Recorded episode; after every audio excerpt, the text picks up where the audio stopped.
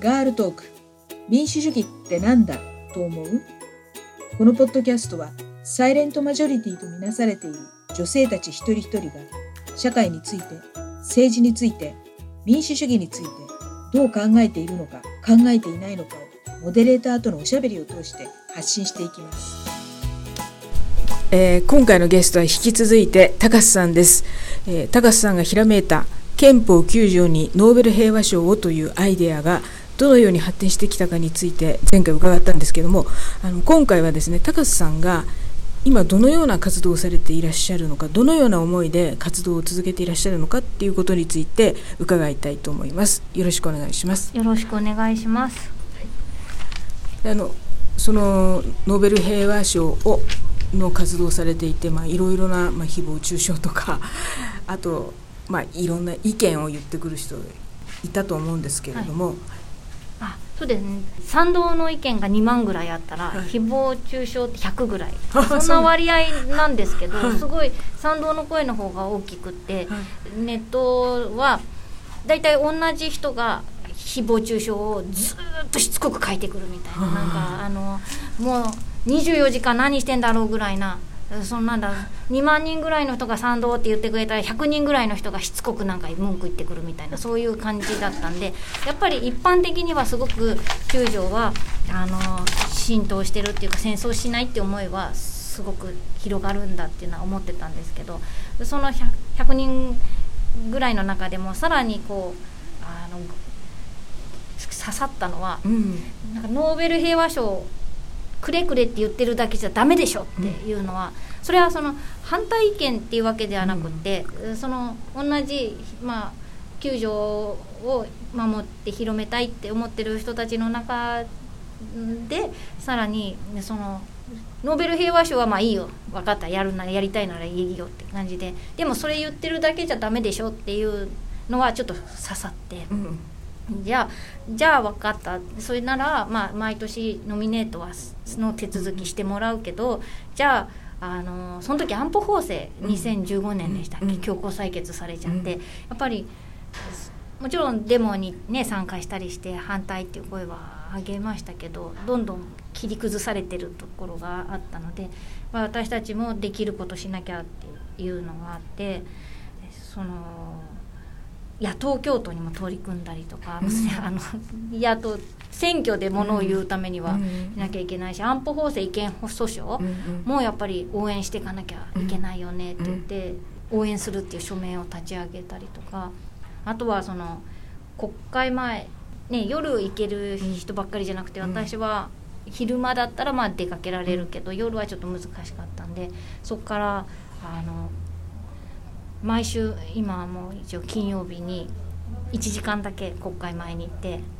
スタンディングっていうかまあうん。声かけっていうかそこにちょうど社会科見学の国会議事堂を見学する子どもたちがいっぱい来るんですよね。だからその子たちにママの会も入ってるので、まあ、そこで国会前っていうのを立ち上げてこ呼びかけてでその1時間は子どもたちに向かってずっとコールを流すと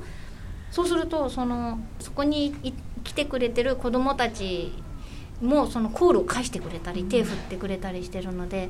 まあ、そういう種まきっていうか、まあ、反対しすごいビビたるものなんですけど。やっぱりノーベル平和賞くださいだけじゃなくて実際に守るっていう守るっていうか広めるっていうか、まあ、そういう活動も少しやっていこうと思ってまあやってるんですけどただそれを継続的に長くやるとなるともう結構大変で。お子さんはもう大きくなって。今はまあし小学生でまだ小学今中学生と小学生ですけど。そう。でもやっぱり子供たち連れて活動するのはちょっと難しかったりとかして、まあ、思うように活動できないジレンマっていうのはあるんですけど。でもやっぱりい声だけはちっちゃくても上げていかなきゃいけないと思ってるので、まあ、できる限りは無理がない範囲で、まあ、そういう活動は続けていけたらいいなと思ってるんですけどあとこの子供たちがちっちゃかった頃あの戦闘機の音クリスチャンなんですけど、音が聞こえるたびに世世界中で戦争がなくなるようにあのっていうのを祈ろうねって言って子供たちとカナが結構通るからその都度これを見たらあ戦争がなくなりますようにって祈るようにはしてたりして。あと、まあ、できることその週1回に国会議事堂に行くっていうのも、まあ、結構負担があるんですけど、あとできることとしては今あの何？お昼。お昼抜いてお昼平和プチプチ断食平和祈祷っていうか、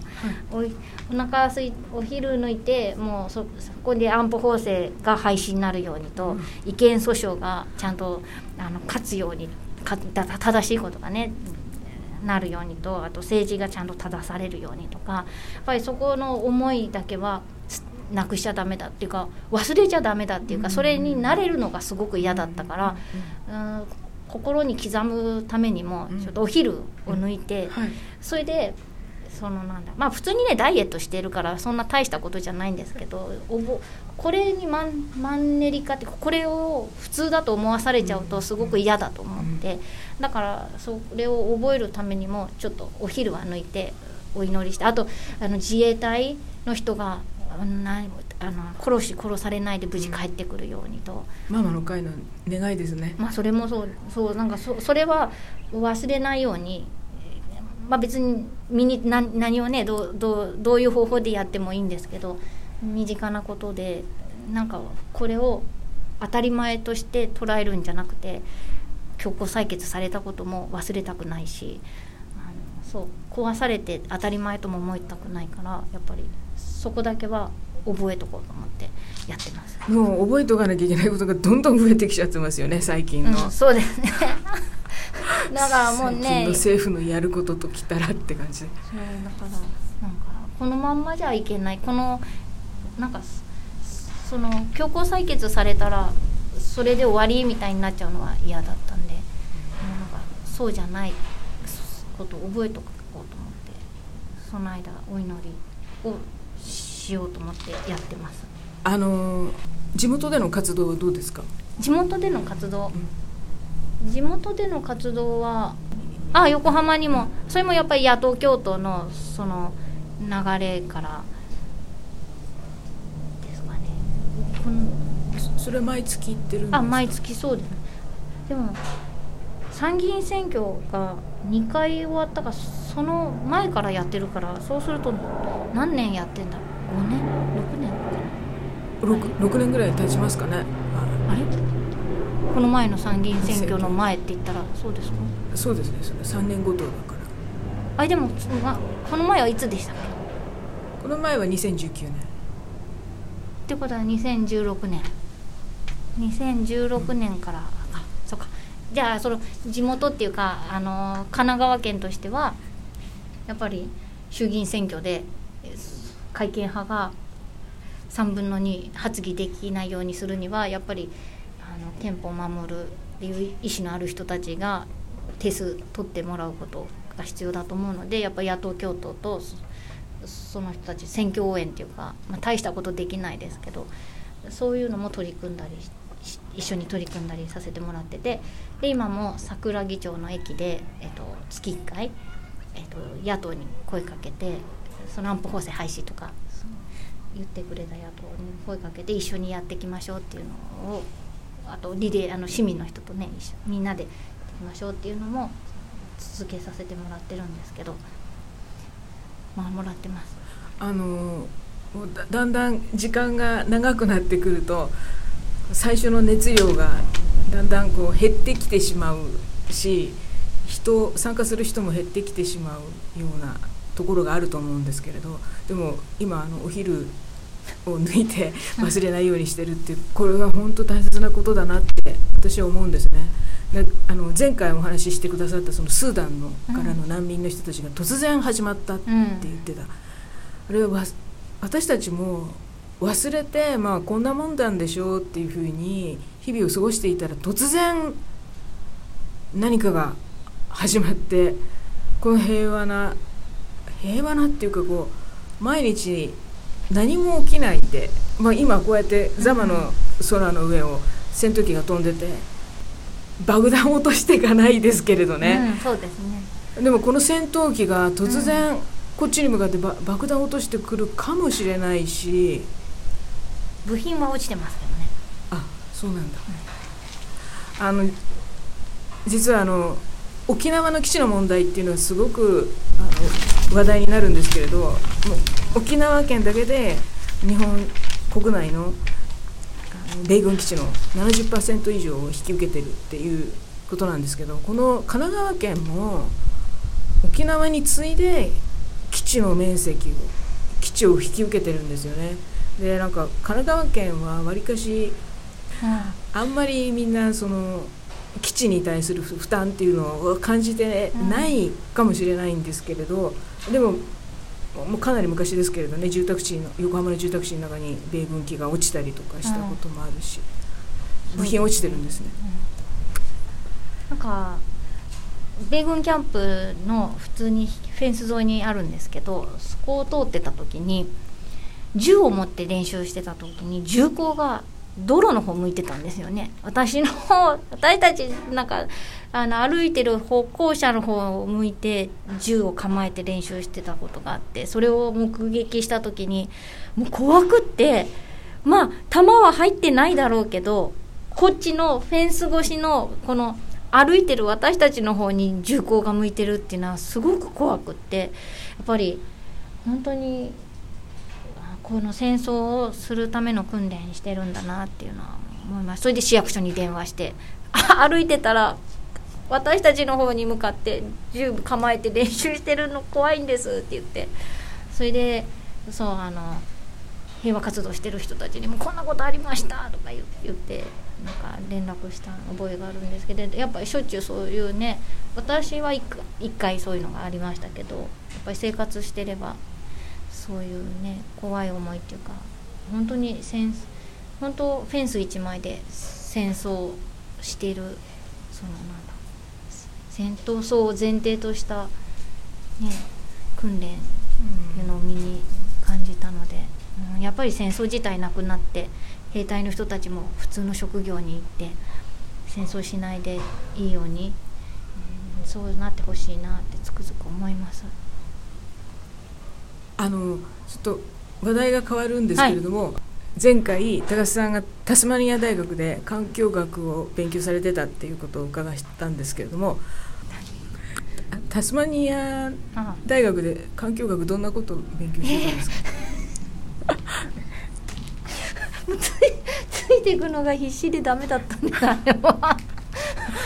泣く泣く卒業が泣く泣く卒業しても環境学選ばれたのは何でだったんですか？環境学選んだのは なんで選んだのかでも勉強したいと思ったんですけどなんなんでも 大変だったからもうもうあの分野には行きたくない。あそうなんだもう英語でもうえもう泣く泣く卒業した感じでした。あそうなんでもそこにもあのそのタスマニアに行った時にもやっぱり大学で環境学の先輩とかインドネシアの人とかで、うん、あのちょうどその時インドネシアのアンボンっていうところでイスラム教とキリスト教のなんか迫害みたいなのが起こっててその方の学校が焼けたとかなんかそういうのを毎日聞いたりしててその時に初めてその国連のコフィアナさん宛てに署名でどうにか止めてくださいっていうのをその彼女と一緒に取り組んだのがやっぱ活一番最初に活動してみた。なんか、うん、でもそれぐらいしか大学はダメだったねわかりました。じゃああの今後憲法9条にノーベル平和賞の活動はまああの粛々と続けられていくっていう感じですかね。うん、そうですね。まああのそうだ。それでもえっ、とノーベル委員会からねえっ、とあれなんです。日本国民は対象外って言われちゃったんです。うん。それでもその前の人たちは委員長変わっちゃってそれでも、まあ、ノーベル委員会はねあの型破りなところがあるしその前までいいって言ってくれたんだからね今回の委員長さんダメって言ってもまたいいって言うかもしれないんでとりあえず毎年出してるんですけどそれはどうやって言えばいいですか？いやいいいいですそれで。はい。今ので、はい今あもう今撮ったやつでいいですか？いいですいいです。ちょっと何もう年とか続けることが本当に一番大事だと思うし、うん。あの はっきり言って